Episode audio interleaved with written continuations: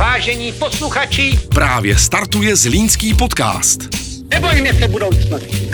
Zlínský podcast. Naše město, naše příběhy. Krásný den všem, posloucháte Zlínský podcast, týden se s týdnem sešel a dnes mám ve studiu hosta, kterého znám osobně nějaký čas. A protože jsme si spolu už povídali tolikrát i u mikrofonu, tak dneska to vlastně nebude pro něho nic úplně nového. Jenomže to téma dneska nebude až tak pracovní, ale bude spíš hezké, příjemné, tak trochu o bydlení, tak trochu o životě v Čamlíkově a když se dostaneme k práci, no proč ne, budu rád. Tomáš Goláň. Dobrý den všem. Tomáš, i pro tebe je první otázka stejná. Co miluješ ve Zlíně? Tak ve Zlíně miluji baťovskou architekturu. Možná to všechny překvapí, protože vědí, že jsem původem Zlíňák, ale i dnes, když se dívám na seriál, který jede na voju Six O'Clock a ukazují ty záběry toho Zlína z vrchu, tak vždycky se mi úplně do očí slzy. Nevím, jestli každý zlíňák tohle takhle cítí a jak jsem řekl, já nejsem rodilý, rodilý člověk ze Zlína, ale to město prostě miluju a miluju celý ten systém, co tady Baťa zavedl. Já když prostě tady přivedu nějaké návštěvy, tak vždycky jim musím udělat tu city tour, musím udělat tu okružní prohlídku s tím výkladem, jak to všechno vzniklo. A ti lidé končí a jsou fascinováni a říkají, pro boha, jak to, že o tom to nevíme. Jak jste to před náma schovali, něco tak úžasného. Když jsem tady měl ústavně právní výbor ze Senátu, tak oni ani nechtěli jet domů a ještě říkali, musíš nám ukázat tu Zelinovu, co nám oni vyprávěl, co nám ukazoval z mrakodrapu, že tam nahoře je zázrak, ještě další architektonický. Prostě to město má neskutečnou atmosféru. A to město neskutečně je schované proti tomu světu, protože nevím, jestli si uvědomujeme všichni, co tady máme, ale my tady máme v skanzen, ale v dobrém skanzen. My máme tady absolutní raritu, kdy máme město tak architektonicky kompaktní, jak nenajdeme nikde na světě. A to tady strašně miluji. Ale ty jsi víc než, řekněme, Zlíňák Čamlíkovec. Co na to říct? tak já zase, No tak Malenovice jsou tvoje já, srdcovka. já vím, já vím. Nemůžem říct, jsou, že ne. Jsou absolutně moje srdcovka, protože jestli se říká o Zlínu, že jsme děti na strojemu, tak o Malenovicích to platí dvojnásob. A já tam, kde bydlím na Brigádnické, tak my jsme tam normálně vesnice, my tam udíme ty klobásy, maso, si to přidáváme ze schránky do schránky nebo ze dveří do dveří, podle toho, jestli jsme doma nebo ne a ochutnáváme zelí, tlačíme a chodíme s klukama na skalku na nohejbal. Jo, tak my už jsme opravdu ta vesnice, to je to, co na tom miluju je ten kontakt s žádné vysoké ploty. E, Samozřejmě jsou tam i problémy, ale, ale když e, jste na vesnici, tak taky máte problémy ze sousedy. Ale když jde do tuhého, když jste nemocný nebo jsou nemocní sousedi, tak se vždycky přijdem zeptat, jak tomu člověku je. A tam vidíme, že když jde v vozovkách do tuhého, tak vlastně tam táhneme i na té ulici za jeden pro vás. Když se vrátíme k tomu, že jsi se ve Zlíně nenarodil, ale do Zlína si přišel, tak pojďme připomenout, kolik ti bylo let tehdy. Ten první kontakt. No tak to můžeme spočítat. Ten první kontakt je samozřejmě první kontakt. Nikoliv, když jsem přišel. Dobře. Byl tady, když jsme jezdili už snad od mých pěti let jsem eh, do Gotwaldova na hokej s tátou. Můj táta byl velký nadšenec hokeje, ale protože v Setíňák, tak to své nadšení pro hokej potom přetavil do Vsetína. A to je to, co dneska zase je aktuální finále první ligy v Setín Zlín, což vždycky jakýmsi způsobem baví ty lidi v okolí a samozřejmě to nějakým způsobem alarmuje i ty špatné živly, což vidíme někdy eh, na těch stadionech, ale to je jako ta sekundární věc. Ale zpátky k tomu, k té otázce. No, tak to byl můj první kontakt s Gotwaldovem, jo. A to město jsem si zamiloval a říkal jsem si jednou, až dodělám školu, bych chtěl tady, tady žít, takže to se mi podařilo vlastně v roce 93 jsem se přestěhoval do Zlína, takže pojďme počítat, to mi bylo 20, eh, protože jsem 68. ročník, takže mi v tom roce mi bylo 25 v prosinci, takže mi bylo 24 roku. A pokud se nepletu, tak eh, jedno z prvních míst, kde jsi bydlel, byla Bartošova čtvrť. Ano, ano. Vzpomínám si dobře. Ano, ano, Petře, to, to výborně, to bylo úplně první místo, mm-hmm. kde jsem bydlel. Jo, byla Bartošova čtvrť, no. Ta stará zástavba samozřejmě, jo. Já už si nepamatuju tu ulici, ale to, to místo bylo kouzelné. Bylo všude kousek i na trolejbus, kousek do města, měl jsem to kousek i do Vsetína k rodičům, jo, takže, no říká se na Vsetína, už tady říkám do Vsetína, musím prostě jako správný Vsetíňák říkat, na Vsetín k rodičům a jako to místo bylo prostě pro mě absolutní srdcovka, no. A co si tak pamatuješ z toho no, starého Zlína, z toho devadesátkového Zlína? Golem. golem prostě. Jestli řekneme devadesátky, tak to byl golem. A to je to, co nám dneska tady chybí a co třeba i ve Vsetíně je bunkr na ohradě. Je to golem. Golem byla pro mě absolutní prostě posvátný místa spusa. Jo, spusa a, a golem. Ale ten golem i to, že tam prostě bývaly jazzové večery, bývaly tam Bývaly tam koncerty známých, známých eh, muzikantů, tam prostě jsem viděl tolik kapel a byly, byly tam ty rokotéky, ale byla tam, byla tam prostě i moderní muzika, byly tam technoparty, všechno. Prostě Golem byl středobodem tehda života v těch 90. letech. A to místo bylo úžasné v tom, že taky nikoho nerušilo, protože nebylo v zástavbě. Takže pro mě 90. jsou moje začátek práce, ale to by každého nudilo, a ten golem a ta spusa. Když ještě v těch 90. zůstanem, a tak by ses virtuálně rozhledl kolem toho golema, tak uh, ta proměna architektonická, ta je viditelná hned. Co si se ubořilo, mě zbořili televizi, tehdejší, postavili nový parkovací dům, ale co by si viděl ty, když tak se spom, jako vrátíš do těch devadesátek, víš, jakože barvy, vůně. Ještě, ještě v těch 90. bylo Ačko tady, to, tak, to je to, co je dneska zbořené. Barvy, vůně, to město bylo vždy, vždycky vonělo a bylo barevné. A co, co si ještě pamatuju, tak bylo Rio a potom ABS a na nádraží vakuem bývalo další občerstvení. To jsou ty vůně zase ty noční těch, těch párků a, a všeho, co jsme tam jedli a langošů. A potom vlastně později začal kuc se řešit a ten kuc, eh, byl jsem skeptický k tomu, jestli to prostě bude mít smysl, jak to bude vypadat. Ono to v, počát, v počátcích na mě působilo v podstatě jako zemědělské silo. Jo, a dneska, dneska jsem v té architektuře dál a znám osobně paní Jiřičnou a obdivuji její práci a samozřejmě jsem ji navrhoval i na stříbrnou medaili předsedy Senátu, tu obdržela, také budu navrhovat i na eh, vlastně prezidentské vyznamenání, které předtím odmítla a to mám spojené vlastně eh, tu Jiřičnou s tím kucem, jak jsem mu přišel na chuť, jak jsem ho začal milovat a jak jsem prostě ztratil tu skepsi ohledně toho využití a viděl jsem fakt, jaký je to pro nás poklad, když prostě můžeme, plesy jsou tam nejkrásnější plesy, jsou v kusu, zahajovací eh, večírky, ukončovací večírky filmového festivalu, ale prostě i spousta jiných akcí, koncerty filharmonie, různé benefiční akce, jako ten kuc je prostě nádherný. Nejenom tím, jako k čemu slouží, ale tím, jak vypadá. No a já se vrátím k tomu, co jsem začal a dal jsem tam tu vsuvku. Tak jak jsem začal milovat ten kuc, tak jsem vlastně začal zjišťovat, kdo to udělal a zjistil jsem, že to je paní Jiřičná. Tak jsem začal prostě jít i po té stopě, jakým způsobem nějak odměnit za to, co vlastně dělala nejenom tady, ona dělá vnitřek tančícího domu a další a je velmi známou vlastně architektkou ve světě a bydlí v Londýně a je oceňovaná všude po světě a v Česku ne, tak jsem si říkal, že ten dluh vůči ní bychom měli splatit i tímto, takže to si myslím, že se mi třeba podaří. Když jsme udělali takový časový skok, 93 až 2008, pokud se nepletu, ano, ano, nebo tak, tak nějak, nejsem tak. si přesně jistý, eh, to celé období mezi tím ty a ve Zlíně. Práce, to už máš po studiích, to znamená, jsou to první kroky a tam si snad taky dobře vzpomínám na tvoji první kancelář, jak si popisoval eh, v domácím prostředí ty začátky a vůbec takový ten rozvoj sebe sama, posun vpřed. A když bychom se dostali do tehdejšího pracovního Zlína, protože 90 Zlín byl divoký Zlín, použiju to klidně tady ano, poprvé ano, možná v tom klidně. podcastu, i mafiánský zlín. Může to tak být. Ne? A v tomto jsme se posunuli dopředu? Už, nej, už není mafiánský zlín?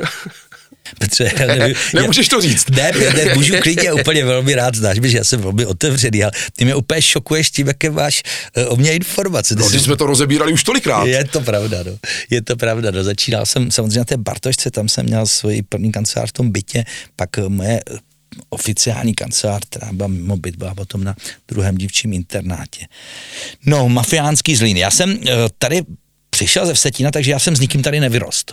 A Já jsem si tady těchto věcí nevšímal.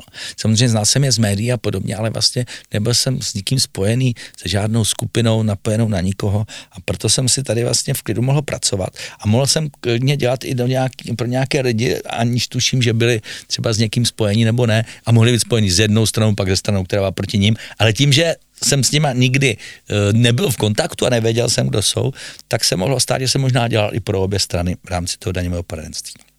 Ale pro mě ty devadesátky byly práce, práce pro mě byla zábavou vždycky. Ale jako v těch 90. letech, řekněme si upřímně, jsem nikdy nebyl tak jako spolehlivý a zažraný do té práce jako teďka.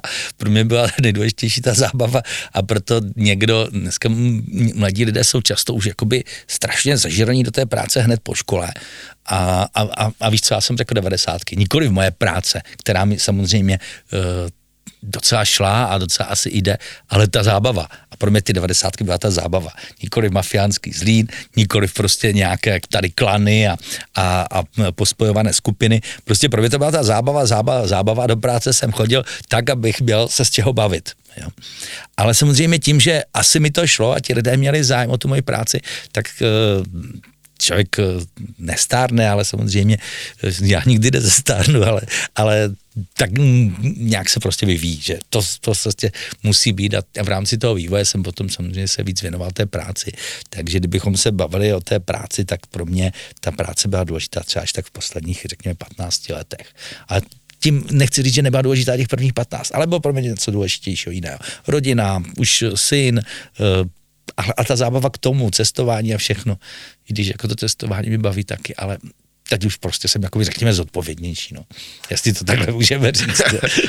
Od doby, co ti zavřeli golem, jsi zodpovědnější. Jsem zodpovědnější, přesně tak. Je to tak, jako to, to je dobré srovnání asi, no. Naťukli jsme tady kulturu ve Zlíně, naťukli jsme tady uh, to, jak se, se pohyboval v rámci tvé kanceláře z různých míst a tak můžeš vlastně dneska hodnotit i to, jak se kde tehdy žilo, pracovalo, řekněme, protože se posunoval v tom Zlíně. Je nějaké místo, kde naopak bys z dnešního pohledu chtěl třeba se i přestěhovat, pokud by to rodina teda jako schválila, táto, eh, ty se zbláznil, prostě proč nás chceš překořenit. Je nějaké takové jako fakt super místo, které máš vyhlídnuté, jo, tak tady kdyby jsme měli domek, třeba naopak eh, v lese, nebo v centru města, nebo někde. No já si spíš dokážu představit, že když přijde někdo k nám, tak ne, ne, není to jenom u jedné kávy a sedí jsem tam dobře, že by každý řekl, že tam chce být domek, kde jsme. Takže já jsem absolutně spokojený, protože kousek od hradu, pod lesem, prostě kousek do města, kousek na dálnici, na nákupy, prostě úplně všechno, co tě zrovna napadne, tak máš blízko. A máme kolem sebe úžasné lidi na té ulici. A v těch Mánovicích vůbec. Já tam chodím s klukama hrávat eh, do Sokola florbal pořád, úterý, pátek. Ty, ty úterky mi už po každé nevychází, třeba když jsem v Praze, ale ty pátky večer mi vychází, pokud zrovna nemám nějaké zranění nebo něco, pokud mi tam někdo zrovna nějakým způsobem nezraní, protože mi ten florbal hraje trošku jinak, než se hraje podle pravidel. Ale k tomu to patří, protože my si tam vybijeme ty emoce. Jo. Takže já, já nevím, já, já Petře, viděl jsem spoustu, třeba ten dům je z roku 2 9. Vnitřek máme neskutečně moderní, ale řekněme, vnější design bych udělal jinak. Takže jediné, co by mě napadlo, pojďme to zbořit a postavit jinak. Ale to místo, to místo bych neměnil prostě. Jo? A jako, jak se říká, každá země je ten národ, tak to místo jsou ti lidé kolem. Jo? A prostě o tom, jaké tam lidi kolem sebe mám, tak eh, vůbec nepochybuju, že jsou to ti nejlepší a proto prostě není důvod se stěhovat, protože někdy si s někým vykládám, jaké mám sousedy, tak ti lidé mi říkají, ty mě chceš fakt naštvat, že? Říkám, ne, jako je, já ti jenom říkám, jak to je. Jsou Malenovice něčím super charakteristické, o čem ví jenom čamlíkovci, o čem ostatní prostě se můžou domnívat, no tak eh, dobře, je tam třeba hrát jako turistická atrakce, eh, nebo je tam bývalé koupaliště Riviera, to si ještě jako někde v minulosti někdo může pamatovat. Ale něco, co je to genius loci, takové, takové to opravdu čamlíkovské, eh, to je na mě velice těžká otázka, protože... Vím, že se tam nenarodil, ano, to ano, chápu. Petře, já jsem tam to od toho roku teprve 29, jak jsem řekl, jo. A Vlastně od toho roku 93 jsem žil ve Zlíně, chvilku i v Želechovicích a Co je, co je úžasné, tak eh, všichni čamlíci jsou velmi přátelští a velmi rychle mě vzali mezi sebe. A já jsem velice rychle vzal jich, protože jsou to normální lidé. Eh, já to vidím jenom, to genius loci je tam spíš v těch lidech. Tam je ta normálnost, ale ta normálnost v dobrém slova smyslu. Tam si nikdo nic nehraje. A je fakt zvláštní, že překročíš tu čáru mezi Zlínem a Mánovicemi a v těch Mánovicích nenajdeš ty lidi, kteří potřebují nějak vypadat. Ale já vůbec nechápu, jako čím to je. A pro mě tohle ten genius loci, protože to je, to je kouzlo toho místa prostě, že ten člověk tam je sám sebou. Když to ve Zlíně víme všichni, že je spousta lidí, kteří si na něco hrají, potřebují nějak vypadat, ale je to zase jenom vždycky malá část. Proto ten Zlín miluji, protože kdyby tady byli všichni takový, tak asi mě to tady nebaví. Ale to je prostě věc, kdy tyhle lidé vyčnívají. A když se s nima srazíte, tak jste prostě překvapeni, určitě ty i já, to jsou lidi schopni si vymyslet a co jsou schopni udělat. S tím jsem se v Mánovicích nesetkal.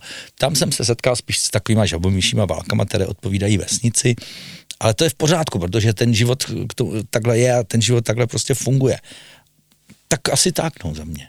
Naopak, nebyl někdy v minulosti takový, takové vábení, že by se zvrátil zpátky, a teď to řeknu doufám dobře, na Vsetín, že už si byl přežraný z Lína, jako řekněme většího města než je Vsetín, řekněme rušnějšího.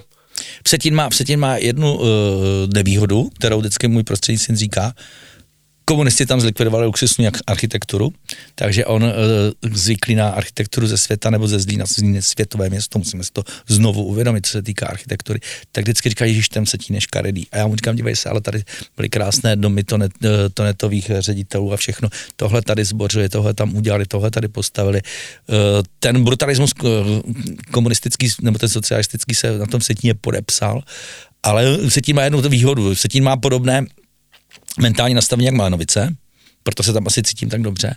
A druhou výhodu, že všude dojdete pěšky. Prostě dojdeš pěšky, jako jo. Já, já nerozumím tomu, jak že tam fungují taxikáři, jo. Samozřejmě lidé jsou dneska líní, ale prostě tam se dá všude dojít pěšky. To je výhoda. Ale já jsem, že bych se tam vracel, já jsem tam tu odcházel za prací a protože když jsem se stal daňovým poradcem, tak na Vsetínsku vlastně ještě to podnikání moc nefungovalo. Tak šel jsem sem za prací a prostě tady jsem byl úspěšný a to je prostě takový nevděk.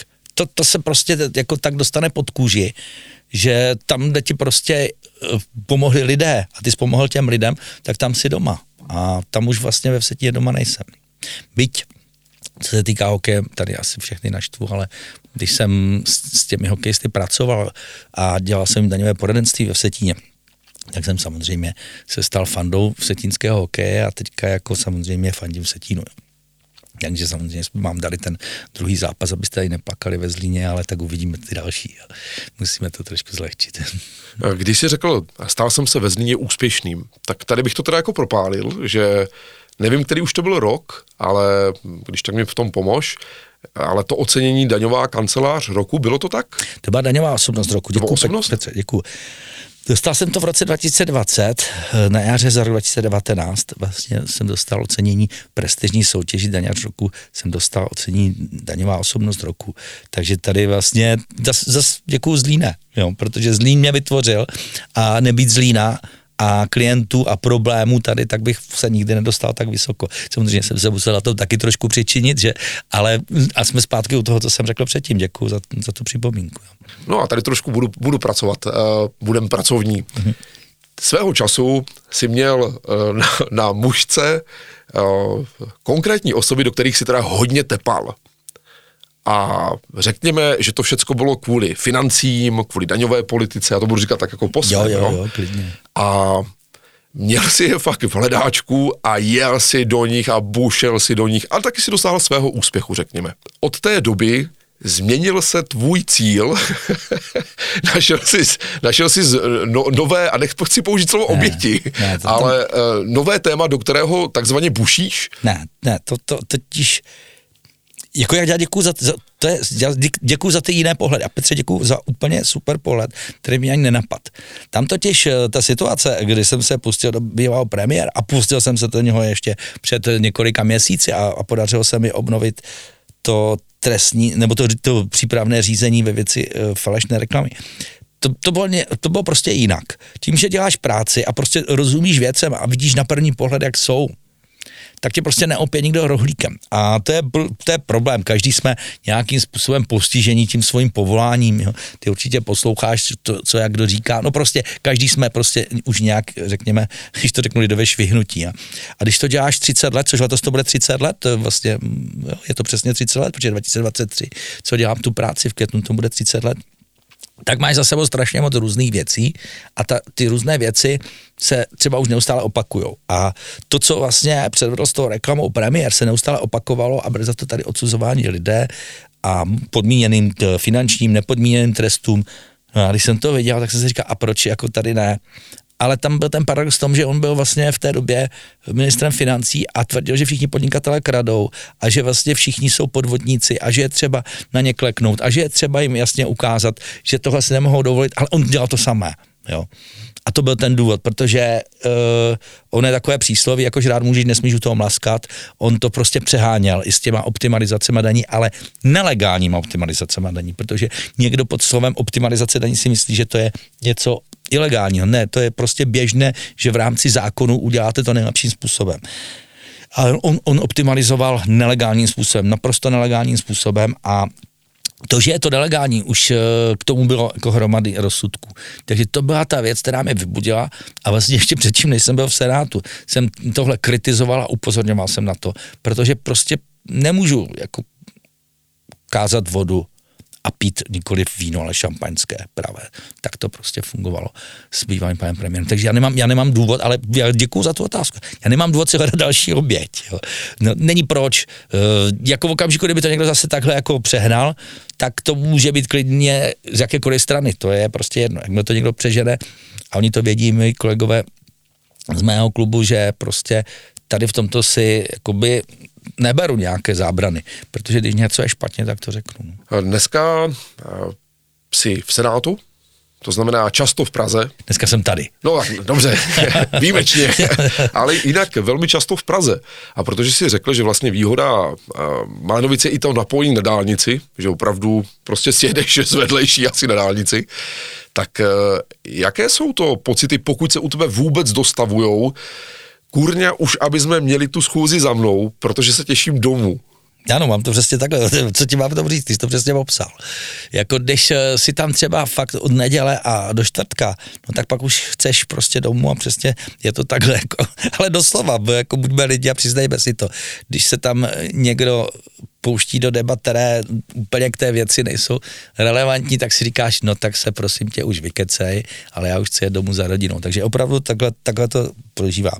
Já třeba nemám problémy s Prahou, protože jsem dlouhodobě jezdil ještě předtím, než jsem byl senátorem do Prahy na různá školení, že jsem se školil já, nebo jsem školil zase já někoho a také jsem tam jezdil za klienty, protože už v té době jsme měli klienty z celé republiky, takže pro mě Praha není problém, ale samozřejmě to odloučení od té rodiny pro mě problém je. No. Jsou nějaké malanovické rituály po návratu typu, to je můj oblíbený bar, tam si skočím prostě na pivko, nebo nevím, něco v podobného. Jasně, můj oblíbený bar je obyváka s manželkou prostě uh, lahe vína, jo, to jsme si spolu probírali, prostě to, to v ten pátek po florbale musí být, anebo při návratu, když se něco povede nebo nepovede, tak si dáme uh, jednu, dvě skleničky a probereme si, jak jsem se měl.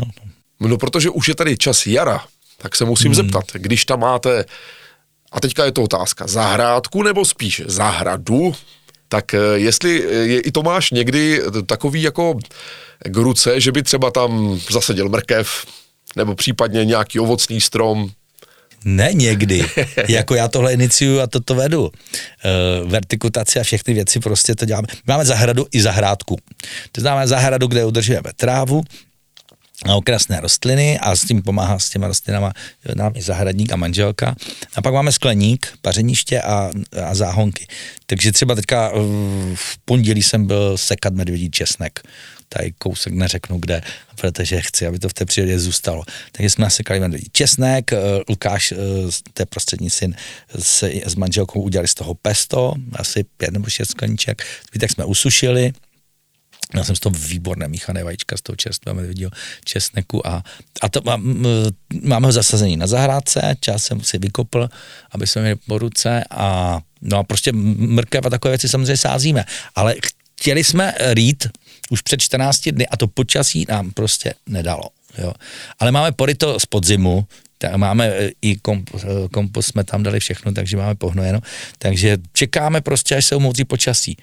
Nemůžu na Velikonoce se do hlíny nesahat, to by byl prostě hřích, jak se říká, takže až ten víkend po Velikonocích, nebo v tom týdnu po Velikonocích, protože myslím, jedu do Prahy na dva dny, tak porjem a ten další víkend by se sázelo a jak do skleníku, tak si myslím, že něco už i na záhonky. A to zase ty plodiny řeší žena. My to potom děláme jenom prakticky. My jsme prostě ti s Lukášem, kteří to tam proplejeme, udělali jsme si tam zakapávané zavlažování, to jsme si udělali úplně sami, jsme si tam koupili materiál, jako, takže na tohle, my jsme, naopak, ta zahrada je úplně úžasná věc, Petře, protože ty něco uděláš a vidíš za svou výsledek. Ta manuální práce obrovská výhoda. Jo. A my jsme schopni někdy fakt něco úplně rozrýt celou zahradu jenom proto, aby jsme věděli, co dělat. Jo. Protože tak a navíc nás to spojuje, že jo, s těma synama. Takže je to úplně perfektní. Zahrady, jo, už se těším. Tak eh, máme téma na další sérii podcastů Zahrádkářů v rok s Tomášem Gulákem. Výborně o odlehčené téma. Já ti moc děkuju, že jsme se mohli potkat, popovídat si. Petře, děkuju za příjemné povídání a za pozvání. Velmi rád tě zase uvidím někdy. Slyšeli jste Zlínský podcast. Další příběhy a bonusový materiál najdete na www.zlínskýpodcast.cz To nebyla prázdná slova určená pro senzaci. Zlínský podcast.